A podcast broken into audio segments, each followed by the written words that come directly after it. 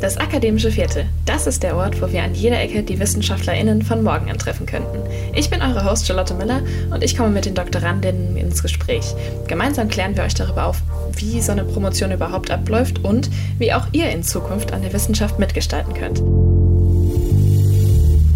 In der ersten Folge spreche ich mit dem analytischen Chemiker Thomas Havelt, der seine Promotion in nachhaltigen Kunststoffverpackungen an der Uni Bonn und der Hochschule Bonn-Rhein-Sieg geschrieben hat.